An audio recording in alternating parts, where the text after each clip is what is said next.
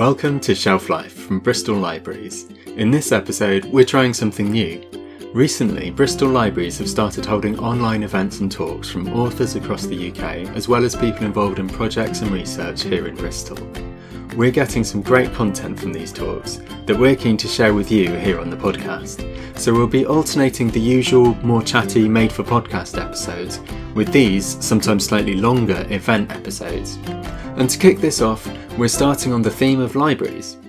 In this episode, Catherine introduces Richard Ovenden, a librarian, historian, and author who talks about and reads from his latest book, Burning the Books A History of Knowledge Under Attack, before answering some questions that move the conversation more to the present and possible future of the topic. To find out about the upcoming online events themselves, please follow Bristol Libraries on Eventbrite. In the meantime, we hope you enjoyed this episode of Shelf Life. We are joined this evening by Richard Ovenden, who is the director of the world famous Bodleian Library and the author of Burning Books, which is this wonderful new book, which was just recently published last month. So, Richard is the 25th Bodleian librarian since the post was set up in 1599. Throughout his career, he has worked in a number of important archives and libraries, including the House of Lords Library, the National Library of Scotland as a curator of rare books, and at the University of Edinburgh, where he was the Director of Collections. He joins us this evening to talk about his new book, Burning the Books, published just last month Burning the Books A History of Knowledge Under Attack. It takes us on a 3,000 year journey from what really happened to the Great Library of Alexandria to John Murray's burning Byron's memoirs to save his literary reputation, and so much more, and everything in between. Richard, thank you so much for joining us this evening. Well, thank you for having me. Uh, it's a really great pleasure to, to be here. So, you're going to share a reading from the book. But just to start us off, I was wondering, can you please test, tell us a little bit, give us a brief overview of the book and what it's about? Yeah. So the book is, although the title of the book is called Burning the Books, A History of Knowledge Under Attack. And it is, it goes through a number of case studies about libraries and archives which have been deliberately destroyed through history. But it's really actually about the preservation of knowledge and about the vital role that libraries and archives play in keeping knowledge for society and what that means for society, what that means for individuals, for communities, for us all, and how important it is. And really, the kind of motivation for writing it was generally, as a professional librarian, being concerned that libraries don't get recognized for the vital work that they do and how can we raise the profile of libraries? And I thought, well, actually, perhaps looking at what happens when you lose a library might be a good way of doing that. But the actual trigger for it was actually about archives, and in particular, in 2010, when the kind of hostile environment was created with the government's immigration policy to, to look at pursuing individuals and forcing them to prove their right to remain in the UK. At the same time, the Home Office that had created the hostile environment destroyed the landing records of the Windrush generation going back to the 1950s and 60s, the very evidence that could those citizens being challenged could have used to prove their, their right to, to remain in the UK. So I thought that was a great example of how knowledge is absolutely vital for both for citizens themselves, for individuals, but actually for, for a whole society. And so that actually prompted me to, to get on and write this book. And two years later, it's, it's, or two and a bit years later, it's finally out, trying to sort of, you know, change the, the conversation about what libraries and archives do for us all. For those who've not yet read the book or they haven't had a chance to pick up a copy just yet, I was hoping you might share a short extract sure. with us now. Okay. Let's do that. This is from the introduction where I talk about my own sort of history with libraries and really about the core motivation for writing the book. So here we go. I'm lucky enough to work in one of the world's greatest libraries. Formally founded in 1598 and first opened to readers in 1602, the Bodleian in Oxford has enjoyed a continuous existence ever since. Working in an institution like this, I'm constantly aware of the achievements of past librarians. The Bodleian today has well over 13 million printed volumes in its collection, plus miles and miles of manuscripts and archives. And it's built up a broad collection, including millions of maps, music scores, photographs, ephemera, and a myriad other things. This includes petabytes worth of digital information, such as journals, datasets, images, texts, e- and emails. The collections are housed in 40 buildings dating from the 15th to the 21st century, which have a fascinating history in themselves. My own education, up to the age of 18, was transformed by being able to use my hometown of Deal's public library. In that building, I discovered the joys of reading. At first, this was escape through science fiction, especially Isaac Asimov, Brian Aldiss, and Ursula K. Le Guin, and then I read Thomas Hardy and D.H. Lawrence, but also authors from beyond Britain, Hermann Hesse, Gogol, Colette, and many more. I found I could borrow vinyl records and discovered there was more to classical music than Tchaikovsky's 1812 overture. There was Beethoven, Vaughan Williams, Mozart, and I could read the serious newspapers and the Times literary supplement. All for free, crucially important as my family were not wealthy and there was little money to buy books. The library was and is run by local government, free for users for the majority of its services and funded from local taxation under legal provisions that were first set out by the Public Libraries Act of 1850. There was political opposition to the idea at the time. As the bill worked its way through Parliament, the Conservative MP Colonel Sibthorp was sceptical of the importance of reading to the working classes on the grounds that he himself did not like reading at all and hated it while at Oxford. The system of public libraries that the Act inaugurated replaced a patchwork of endowed libraries, parish libraries, collections in coffee houses, fishermen's reading rooms, as well as subscription libraries and book clubs, which were products of the age of improvement and the concept of useful knowledge. This term grew out of the ferment of ideas in the 18th century. The American Philosophical Society was started by a group of prominent individuals, including Benjamin Franklin, in 1767 for promoting useful knowledge. In 1799, the Royal Institution was founded for diffusing the knowledge and facilitating the general introduction of useful mechanical inventions and improvements. Both organizations had libraries to support their work. Libraries were a key part of a wider movement to broaden education for the benefit of the individual, but also for society as a whole. A century more later, Sylvia Pankhurst, the inspirational champion of women's rights, wrote to the director of the British Museum requesting admission to the reading room of the library.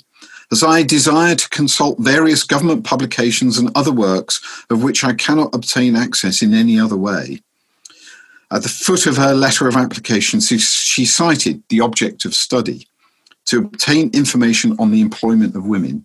The Public Libraries Act made it possible for local authorities to institute public libraries and to pay for them through rates, as local taxation was then called. But this system was entirely voluntary. It was not until 1964 that the Public Libraries and Museums Act made it a duty for local authorities to provide libraries, and the system retains a strong place in the general consciousness today as a cherished service, part of the national infrastructure for public education. Libraries and archives share the responsibility of preserving knowledge for society. This book has been written not just to highlight the destruction of those institutions in the past, but also to acknowledge and celebrate the ways librarians and archivists have fought back. It is through their work that knowledge is passed down from one generation to the next, preserved so that people and society can develop and seek inspiration from that knowledge.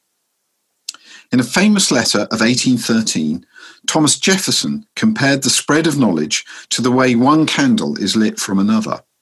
He who receives an idea from me, wrote Jefferson, receives instruction himself without lessening mine. And he who lights his taper at mine receives light without darkening me. Libraries and archives are institutions that fulfill the promise of Jefferson's taper, an essential point of reference for ideas, facts, and truth. the history of how they've faced the challenges of securing the flame of knowledge and making it possible to enlighten others is complex. The individual stories in this book are instructive of the many ways knowledge has been attacked throughout history. Jefferson's taper remains alight today thanks to the extraordinary efforts of the pre- preservers of knowledge collectors, scholars, writers, but especially librarians and archivists who are the other half of this story. There you go, a taster. Thank you so much for sharing that extract with us. It was really wonderful to hear about your experiences going into your local library as a child and the impact that that had on you and what you gained from being able to read so widely and read for free, just a huge, hugely diverse number of books. Yeah, it's just really wonderful to hear that. And so you you touched on this a little bit um, just in your introduction, but I wanted to ask a little bit about what the driving force was for you in writing this book now. So how, how long um, and what, what was the process? What was the writing process like? How long have you been have you been thinking about this book for a little while and it's just sort of yeah come to fruition? Well, um, the issue, the the kind of Windrush issue, which was the kind of trigger came home to me in April 2018. So I wrote, I, I, read an article in The Guardian which described what had happened, kind of revealed the destruction of the landing cards. And I was so kind of struck by this that I literally that morning wrote an op ed article which got published the following Thursday. So this is a Saturday morning in the Financial Times. So that article was published right at the end of April 2018. And the next day, a publisher emailed me to say, this would be a really interesting book because I kind of set what had happened with the Windrush Landing records in the context of the destruction of libraries and looked to the Holocaust, looked to the destruction of the National Library of Bosnia in 1992 and other kind of historical events and said this is one example among many of how the preservation of knowledge is is of vital importance. So that that article prompted the contact from a publisher, and then I just kind of got going really. So, and of course, I'm a I'm a working librarian. I'm not an academic. I don't get sabbatical leave or anything like that. So it's been every weekend, getting up early in the morning, and my wife and family have had to put up with me not doing as much um, in the household or spending our holidays instead of sort of well, we would go on holiday but i would be i would go with a stack of books on my laptop and and beaver away at it so and i've been fortunate having i worked with a couple of sort of research assistant who are assistants who are graduate students at, at Oxford, one in classics and one in history, who've kind of helped me do some of the kind of heavy lifting of the research. And really, without them, I wouldn't have been able to do it and keep my job going at the same time. So that that that's really been the process, and and I kind of finished most of the research about a year ago, and then I because I had a deadline with my publisher to submit the the manuscript, and then it's a process of kind of you know edit you know with my editor multiple rewrites of all the chapters and kind of shaping it into the form that and then the final kind of proofreading and copy editing all during lockdown actually over the easter holidays okay so um, was it always scheduled yeah. to come out in september or were you affected by it was actually funnily enough it was always scheduled to come out in september and there were many moments where i thought this isn't going to happen is it you know um, but it did so um, I mean, we managed to we managed yeah i mean yeah. to be honest I can't remember how many books it was. I think it was. I think it was about six hundred was the number of books that were published in September. So I think yeah. the publishing industry sort of shut down in terms of producing the books, printing Absolutely. the books for a good couple of months, yeah. um, and that yes. obviously has had a massive impact on on when books are coming out. So yeah, it must be quite. A, it must be a very strange time to to have a book come out. Yeah. But, yes. Yeah yeah, there were 590 other books published on the 3rd of September along with along with mine. So Yeah, wow, what a huge number. So relating to kind of the research and the research process. So you mentioned that you had um, support from other people that were also researching topics. It is a really wide-ranging book and it covers such a huge period and um, the subject is, is so broad how did you approach it it's kind of almost an act of curation yeah. in itself trying to put together yes. the book I, I think there also so i did you know, I, like a good librarian, I did a literature search. So I started by reading some books. There have been other books written about the destruction of libraries, much less about the destruction of archives, actually. And I followed the footnotes. And, you know, some of it I've written about myself in the past. So I do kind of publish on, particularly on the history of libraries in the Renaissance. So I, I knew, you know, I'd written and published quite a lot about the Reformation and the destruction of, of, of libraries and the role of antiquaries and the formation of the libraries like the Bodleian in the in the late 16th, early 17th century as a kind of reaction to the destruction of lo- of knowledge during the Reformation. And then, of course, um, I'm quite active in the digital preservation world. I've been the chairman of the Digital Preservation Coalition and I'm currently its president. So the final parts of the book really address the kind of current moment with knowledge, you know, moving heavily into digital formats and the role that big tech companies, what my colleague at Oxford, Timothy Garton-Ash, calls the private superpowers, and the risks to, to knowledge and its preservation that they pose, you know, slightly differently to shelling the National Library of Bosnia, but no less important for the future of of us all, and our, our present moment in time is one in which you know we're all engaging in this digital world, just as we're doing now on Zoom.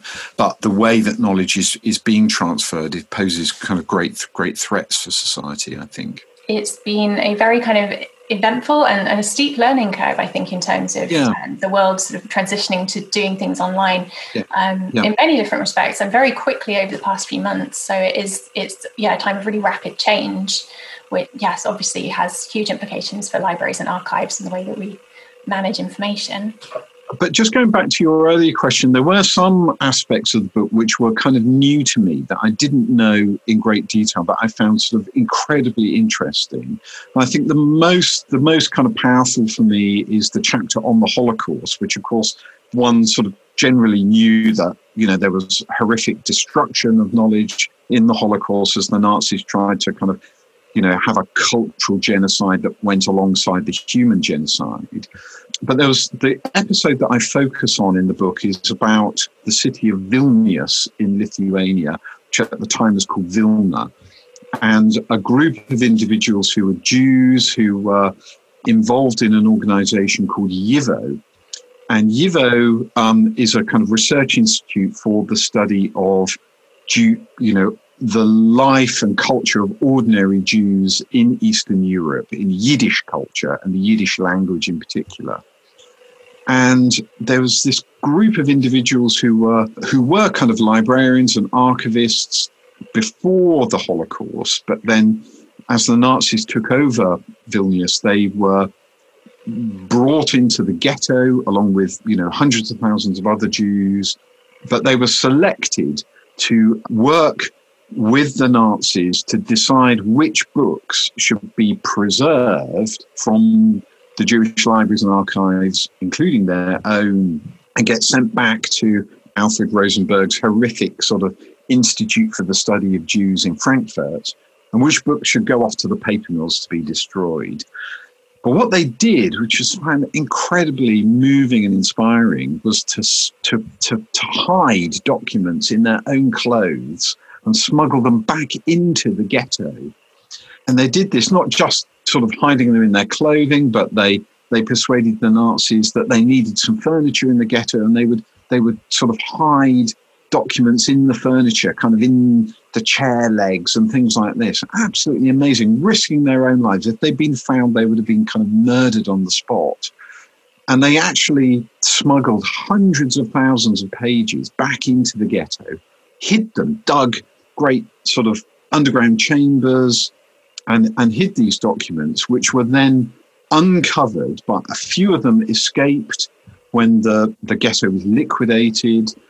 Only a handful, you know, absolutely tragic. You know, hundreds of thousands of people were murdered, but a handful of them survived. I managed to kind of dig the stuff up after the Nazis were, were pushed out, only to find a, a year or two later that the communists who of course had taken over uh, the country, also decided that all these documents were kind of anti-communist and sent them off to the, the paper mills for destruction again. And it was a Lithuanian librarian called Antanas Ulpis, who was one of the first people to set up the National Library of Lithuania, rescued them from the paper mills, and he hid them a second time in um, a reused church. It was being used for the National Library of Lithuania and, and kind of hiding them even in the organ pipes of this church.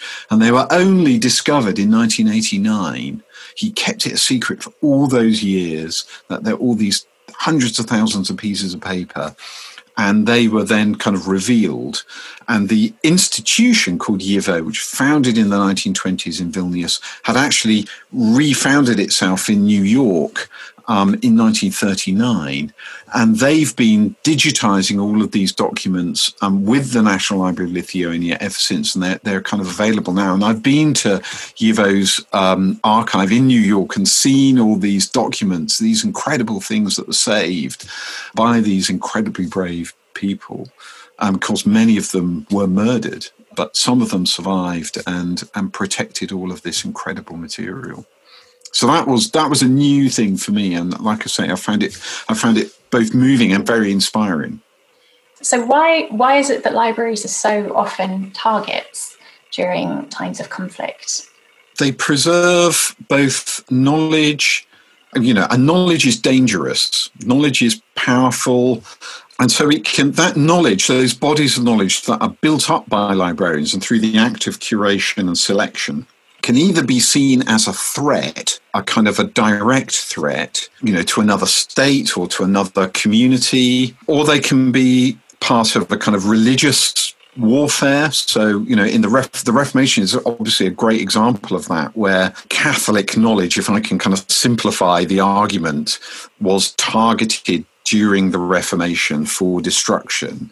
We've lost the vast majority of books and documents that came from the libraries of medieval England and indeed across across parts of many other parts of Europe as well. And these were kind of destroyed and torn up and reused and sold for soap makers to wrap soap in and pie makers to line pie dishes. And, you know, there's a great phrase at the time, you know, um, at the time, in, this is the 1550s, books were dog cheap and whole libraries could be had for an inconsiderable nothing. They, they were kind of deliberately targeted as this, this part of this kind of dismantling of the kind of Catholic religion. Or they can be seen as more in the kind of cultural sense, so not sort of specifically religious, but more broadly in, in, a cultural sense. So, you know, take the former Yugoslavia and take Bosnia in the 1990s. I mean, this is not very long ago. You know, this is, you know, my brother was in the Royal Navy and served as part of the UN peacekeeping force in that conflict. So this is, you know, this is very, very recently. And the Serbs deliberately targeted the National Library of Bosnia um, with incendiary devices in August 1992. You know, they didn't shell other buildings. It wasn't caught in the crossfire. It was deliberately targeted. And then the firefighters and librarians who tried to save the contents of the book were targeted by snipers. This is an ethnic conflict. This is not about religion, although partly there's a layer of religion in there because Bosnia represented the kind of successful broadly speaking, the successful coexistence of Muslims, Orthodox Christians, and Jews. And the Serbs did not like that. That was against their kind of view of the world, as it were. What they were trying to do, and what they, to some extent, successfully did, which was targeting provincial land registries, so archives which held evidence that Muslims had owned property in Bosnia. And so the destruction of those records meant that, you know, they wanted to eradicate the idea, even just the idea, the kind of knowledge in title deeds that Muslims had owned land there.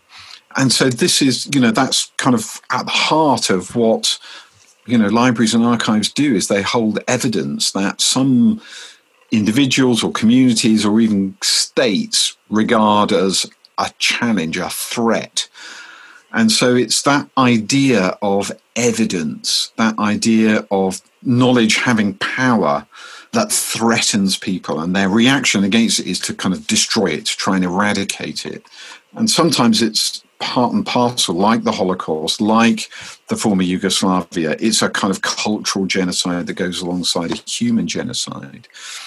And, and at other times, those destructions are, you know, they can be just kind of more political. So the British destruction of the Library of Congress in 1814, you know, they're trying to stop the government of the newly independent United States from functioning. So destroying their library, the Library of Congress, of the, it would be like trying to destroy the Library of the House of Commons or the House of Lords where I once worked, you know, to stop the state from being able to function by cutting off its knowledge base. So, you know, there are, there are, there are kind of flavors of that idea that knowledge is powerful, knowledge is control over the archive, is a political power, as Derrida said. I think it really comes through in the book that um, just the importance of archives. So I think we talk maybe a little bit more generally about libraries and how important libraries are and how much we value libraries, and then possibly not so much focus on archives, maybe because of the kind of documents that, that they deal with, which are the sort of more day to day, the daily records, the more mundane sort of aspects, but are just so fundamentally important. So, it, so yes, that definitely, I think, I, I certainly had a newfound appreciation, I think, for that aspect after reading yeah. it. And, and there can also be a sort of very kind of personal thing. So a couple of the chapters of my book are about sort of the the writer's archives and the destruction of Byron's memoirs. So this is about sort of a reputation, wanting to sort of protect his reputation by the destruction of his, you know, what at the time was felt to be very saucy memoirs or it can be, I posit the case of Ted Hughes's destruction of Sylvia, the last of Sylvia Plath's journals, which he said was him trying to protect their children from what he regarded as being very kind of painful entries in her own journal. Was he trying to protect his reputation? You know, we don't know because the evidence isn't there. And again, the same was true of Philip Larkin, of course, a famous librarian, but one of the great poets of the, the last century. And you know, we have part of his archive in the Bodleian, and but again, famously, he got his his assistants to destroy his his diaries at his death. But you can kind of reconstruct them by looking at his correspondence, which does survive and libraries, you know, at Hull and in the Bodleian have preserved them for the most part, and you can kind of almost reconstruct his thoughts on a daily basis because he wrote so many letters, particularly to Monica Jones, his lover, multiple page letters almost every day. That's so interesting. There were um, so many details of those different, very you know, iconic literary figures that you think you know quite well, but actually, um, yeah, there was all sorts of details that I wasn't aware of. So those discussions around the preservation of your identity after your death and censorship and who has the right to do what. I actually thought it was quite interesting to read about the different clauses that these figures can write into their wills about saying, say, for example, if they were to leave their body of work or unpublished letters or something like that to a library, the library can then hold on to them to release at a future date. Yep. It's all very interesting. Yeah. Yes. Yeah. We've got many boxes which are tied up. We, we actually tie them up with pink tape with a sign saying not to be opened until whenever it is 2035 or whenever to go along with the, the donor's wishes. It must be so interesting to be the person who then opens up those archives and opens up that those documents. Absolutely. Yeah. Absolutely. Fascinating job.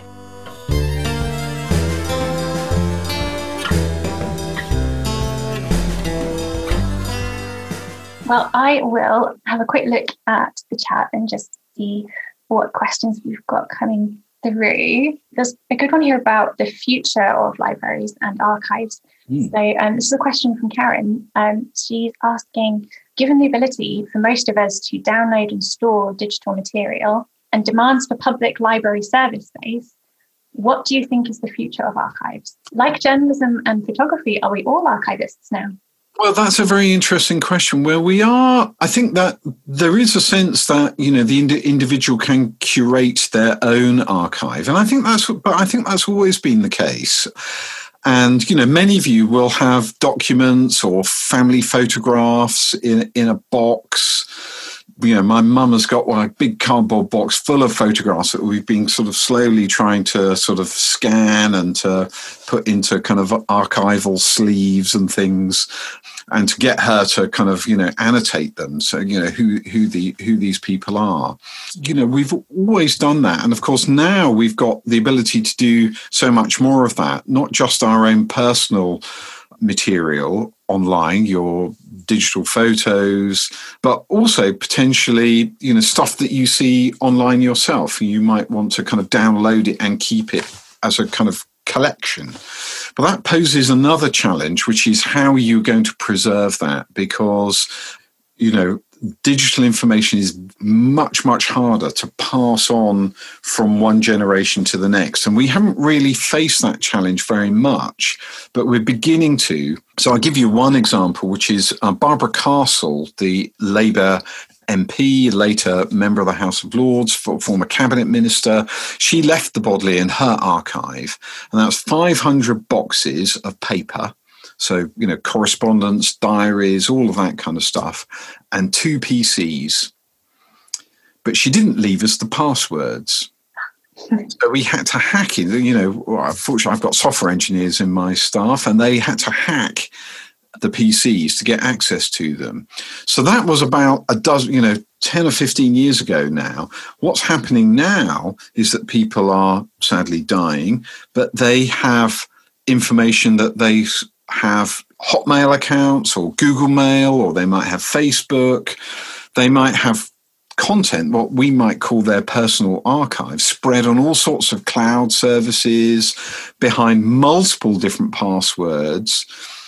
And if they don't leave that information or direction for their descendants, the images that might be in their Facebook account or they might be in private share, you know, third party services like Dropbox.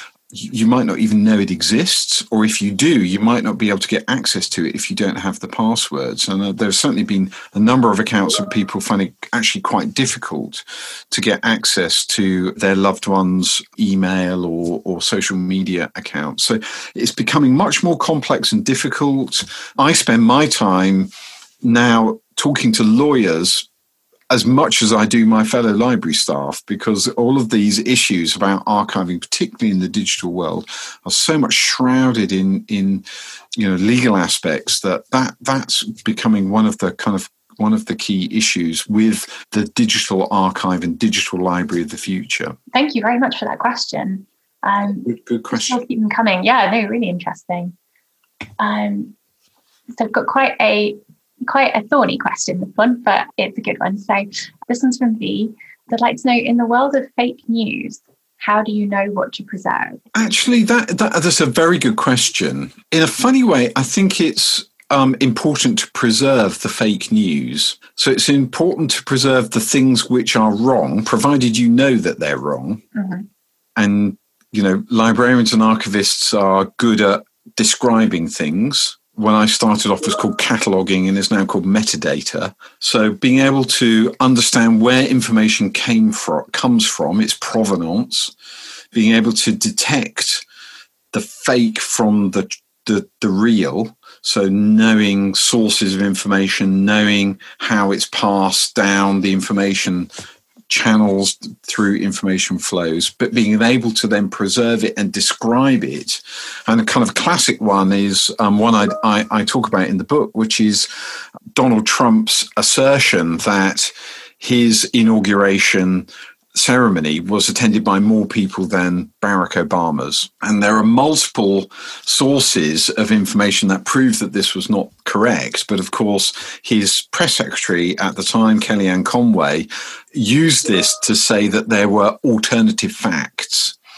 And so actually preserving those statements I think is really important for the future, for future history, but also for us now, so that we we know you know what people are saying and we can attribute them to those uh, statements we can hold them to account uh, for the statements that they make and so I, I think it, it is a it is a tricky thing, and that's why we need librarians and archivists who understand the world of information. They understand about provenance. They understand the importance of preserving it. It's still it's a, it would be a huge challenge. It sounds like a vast task Yeah, but I think the other thing that librarians and archivists do is that they help explain this to the public. So through information skills training, through just sometimes through through one one to one help, they they can help the user, the, our, our communities navigate. And I think we should be given more funding to do more of this. It should be, you know, school libraries. It should be compulsory part of the education of young people to, to teach them this. And it should be librarians and archivists who are doing it, mm. in my humble opinion. Um, so following on from this, actually, we've got another good question to do with digitization and digitized art, digitized archives. So Maureen would like to know how will digitized archives be protected from being destroyed? So whereas previously, you know, we've, we've been talking yeah. about burning of books, yeah. about digital attacks, how do you protect yeah. these yeah. kind of archives? Well, very, very good question with increasing difficulty. Mm-hmm. And it's all about, you know, sort of giving institutions the tools to do it. So I'm currently the president of the Digital Preservation Coalition. And the job of the coalition, which is libraries, archives, museums, but also bodies like the World Bank and the Nuclear Decommissioning Authority, bodies that have a real stake in keeping information alive. What we do is develop approaches, technologies, techniques. We share information, we train staff in order to, to deal with this problem. And I think we kind of more or less know how to do it. I mean, the, the technology industry changes all the time, so called innovation. And so we have got a lot to, you know, we're constantly running to catch up with the fast moving world of digital technology. But we we we can do it. You know, we we we have the technology, as they say. Um, you know, we've developed techniques, approaches, policies, procedures, legal frameworks, organizations. What we often lack is the funding to do it. And I think that is the big issue when we all trying to preserve and keep safe the paper records of the past 2000 plus years and papyrus and parchment and all, and all of those other formats in analog form. The digital is an added cost and it's harder to do. Mm-hmm. And it, it's changing all the time. And in my book, I, I make the suggestion that one of the things that we could do to solve this problem is to levy a what I call a memory tax on the big tech companies who we know pay less tax than they should do and give that to libraries and archives in order to preserve the digital. That's a really interesting concept, I think, of a memory tax. So we've had lots of different questions come through. So thank you very much, everyone, for your questions. They're all really interesting. Just just one here that's about Wikipedia. So mm. this hmm. question is from Mark, and, and he'd like to know a little bit about the role of sort of public or open source repositories such as Wikipedia. Are they useful, or should they be considered with immense that immense skepticism? How useful are they as records in the future? That's a very interesting question itself. Uh, I'm I'm generally speaking, a fan of open source um, tools like, uh, particularly Wikipedia, but they're only as good as the informa- as the effort that society puts into them. So there, uh, and so libraries and archives, including the Bodleian, for many years we actually employed a Wikimedian in residence to help uh, improve the entries in Wikipedia. And he was actually, I think he still is, a resident of Bristol, actually. So um, he's a great colleague who trained a lot of staff, trained a lot of people in the university, trained colleagues in the libraries, but also in the museums, and actually worked. We had kind of editor editathons for Wikipedia where we added lots of entries for women in science, for example. We have the archive of Ada Lovelace, the great pioneer of computer science. So we used her the her day, Ada Lovelace Day, as a, an excuse for having lots of people in Oxford write Wikipedia entries for women in science to improve it. But we also found ourselves correcting lots of entries in Wikipedia that were about collections in Oxford. So we use that opportunity to kind of improve the content of Wikipedia. But it is a problem because it being so open in that it gets changed. And so in my book, I talk about the deliberate attempts to put false information or to eradicate information in Wikipedia and the efforts that Wikipedia as an organization goes through.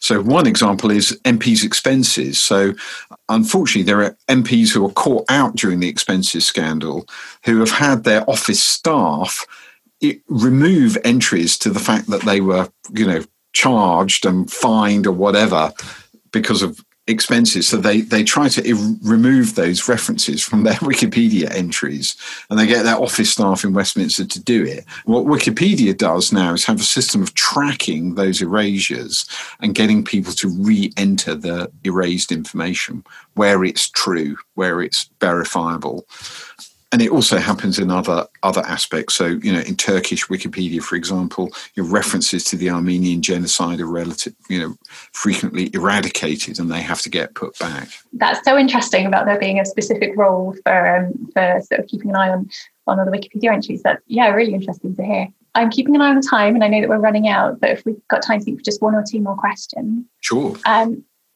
so one more from Tim, um, who's asking have we already digitized all of the knowledge that's worth having? And will we ever lose anything once it's been digitized?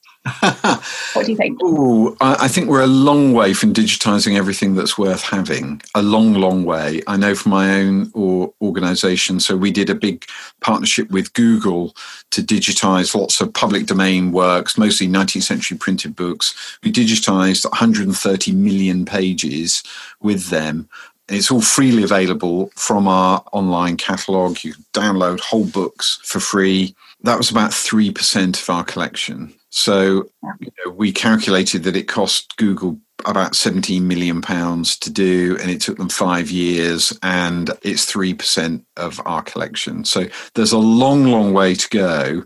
Will we lose anything by digitizing? I think we will if we throw away the analog originals. Mm-hmm we lose so much that cannot be replicated in digital form with the physical book. The book is a very successful technology and it survived thousands of years, and each copy of a book is different from another. So I'm I'm a great believer in that there's no such thing as a duplicate, and particularly when you go back through time. And it's proven the, our community well in, in preserving knowledge. There's this idea of lots of copies keeps stuff safe. So the fact that there were copies of books in of published books, obviously, in, in one library helps the fact that if that library suffers a calamity, either deliberately or accidentally, there you know there will be other copies of the same book in other libraries. So that that sense of replicating knowledge as a, a technique for preservation is a good one. Think people keep talking about um, new technology and how it's a threat to books and the death of the book or the and it's just not true. I, I don't think it's, you know, it's, it's greatly exaggerated. Yes. Mm. You know, you can see it in the publishing industry as well. I mean, you know, sales of physical books continue to hold up extremely well. In fact, mm. they're they're growing again. Especially this year, actually, it's sort of a response for many people have um, with a lot of uncertainty and a lot of change. A lot of people have turned to books and to reading, which is yes. a wonderful thing to see particularly when we're staring at Zoom all day, and some of us in our in our working lives, um, you know, it's it's so nice to retreat to the. Absolutely, yeah. No, having having a screen break and having you know a print book to go to. Um, yep. Yes, definitely, definitely appreciate it. So, just one last question to end on, because I'm, I'm aware that we're really almost out of time, but it's about the future of libraries. I think this is a question from James. So, thank you for your question. Uh, he's saying, What do you think are the main risks facing libraries and archives uh, especially public ones, in the coming years, decades, and centuries? Oh. And how do you think they can remain resilient and relevant in the future? We need an we need another another hour to discuss that or more. Uh, I mean, I think it some of it comes down to to funding.